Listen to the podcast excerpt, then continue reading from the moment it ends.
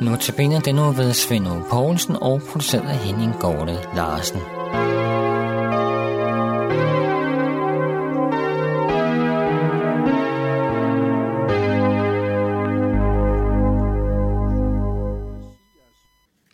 Hændelserne den morgen, den søndag morgen i Jerusalem, hvor det umulige skete, at Jesus stod ud af sin egen grav, efter at have været død i tre dage. Dødstiven har nok været aftaget på det tidspunkt, men forrådelsen vil så småt gå i gang i det varme klima. Disse begivenheder er alle skrevet i de fire evangelier. Men lidt forskelligt. Det er ikke fire ens beskrivelser, og det mener mange, at det kunne antyde fejl i Bibelen, for samme begravelse må der vel kunne beskrives ens. Men nu skal man betænke, at evangelisterne ikke stod ved graven med blok og blyant parat. Nej, nogle af dem overvejede måske slet ikke begravelsen, Lukas og Markus, men har fået hændelserne fortalt af henholdsvis Peter og Maria, Jesu mor. Disciplerne stræbte jo i de dage på at holde sig skjult for myndighederne, for ikke at reklamere med, at de havde været Jesu disciple, Jesu lærlinge, og dermed kom ud for samme behandling, som Jesus fik.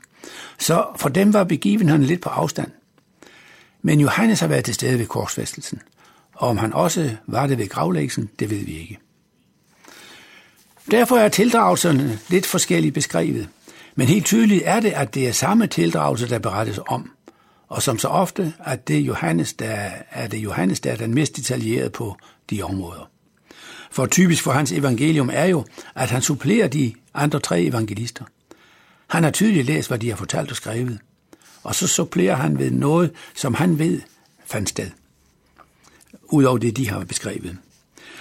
Det er en tydelig bekræftelse på, at evangelierne foreligger i skriftlig form meget tidligt.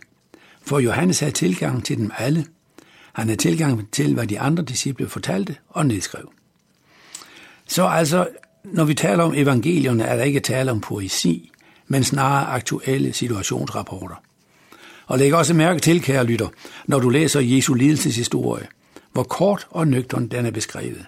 Næsten kedeligt, Blot en beskrivelse af, hvad der skete. Ikke noget med, hvad skriveren følte med mere. Og Jesus var jo blevet gravlagt fredag sidst på eftermiddagen. Begravelsen var ikke blevet helt fuldført, som man plejede ved begravelser. Man havde ikke nået at smøre liget med vellukkende salve og olie, for mørke faldt på, inden man nåede dertil. Og ved mørkefald indtrådte sabbatsvilen, og alt arbejdet stoppede. Og det overholdt kvinderne selvfølgelig også, de stoppede begravelsen, så gik de hjem, men tidlig søndag morgen, hvor sabbaten var overstået, kunne de så lige smutte ud til graven og færdiggøre begravelsen. Det er det, der er situationen søndag morgen, hvor Johannes beskriver hændelsen, som han oplevede den. Står i Johannes 10, vers 1-10. Den første der i ugen, tidligt om morgenen, mens det endnu var mørkt, kom Maria Magdalene ud til graven, og hun så, at stenen var flyttet fra graven. Så løb hun hen til Simon Peter og til den anden disciple, ham som Jesus elskede, og siger til den, de har flyttet Herren fra graven, og vi ved ikke, hvor de har lagt ham. Så kom Peter og den anden disciple og ville ud til graven. De løb begge to, men den anden disciple løb foran hurtigere end Peter og nåede først til graven. Han bøjede sig ind og så lindeklæderne ligge der, men han gik ikke ind. Simon Peter, som fulgte efter ham, nåede nu også frem. Han går lige ind i graven og ser lindeklæderne ligge der, og klædet, som Jesus havde haft over hovedet, det lå ikke sammen med lindeklæderne, men rullede sammen på et sted for sig selv.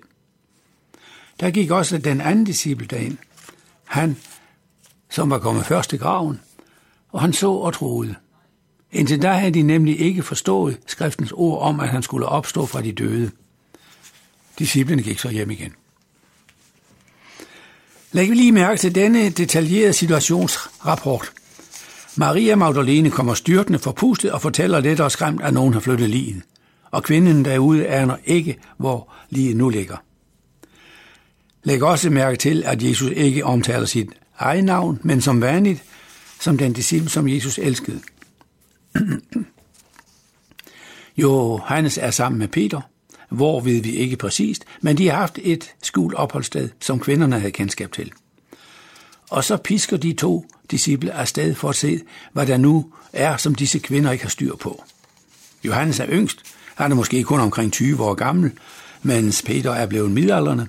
Det afspejler sig i deres løb. Peter får pustet bagefter, og han kan ikke følge Johannes. Men da Johannes når frem til graven, buser han ikke bare ind, men i respekt for Peter, den ældre. Der kommer der bagud, der venter han og lader Peter gå ind først. Se her en situationsrapport over, hvad der faktisk skete. Den løbetur er ikke opfundet til lejlighed af en menighed, der på stor tidsafstand sidder og drømmer om en situation op om en eller anden, som på et tidspunkt levede i Jerusalem og foretog sig et eller andet, som er blevet korsfæstet for, og ham vil man gerne gøre levende, så myten om ham kan fortsætte, som det er hovedindholdet i den liberale teologiske tankegang. Men den tilgang holder overhovedet ikke over for de faktiske begivenheder. Jesu liv var for, virkelig forsvundet, og de aner ikke, hvad de nu skal gøre, eller hvad der nu skal ske. Disse kvinder og disciplene. Har de jødiske myndigheder fjernet livet? Vil man med det forhindre, at tilbedelsen af Jesus skulle fortsætte, ved at fjerne hans grav, så hans tilhængere ikke har noget sted at samles ved og mindes? Da Peter får pustet noget frem, går de to disciple ind i gravkammeret og ser, at de lindeklæder, lige var pakket ind i, ligger tilbage på stenbriksen, men rullet sammen. Også den lindeklud, som Jesu lige havde bundet om hovedet, for at undgå, at munden skulle lukke op, var væk. Og den ligger for sig selv. Men tydeligt var lige væk, men næppe fjernet i en vis hast. For hvor for dog fjerne lindeklæderne og hovedkluden fra liget, hvis det var skulle væk i en vis fart. Det havde da været det mest naturlige blot at snuppe liget, indpakket som det var, og ud af gravåbningen med ham hen til det sted, hvor man ville gemme ham og glemme ham. Det her er altså ikke et digt, men situationsbeskrivelse. Formentlig er det sådan, at overvejelser Johannes gør sig derinde i gravhulen. Hvorfor ligger lindeklæderne og hovedgluden tilbage? Og så får Johannes en aha-oplevelse. Hvad var det, Jesus havde sagt flere gange, da han levede iblandt dem? At han skulle opstå fra de døde. Var det det, der var sket? Vi fortsætter der i morgen.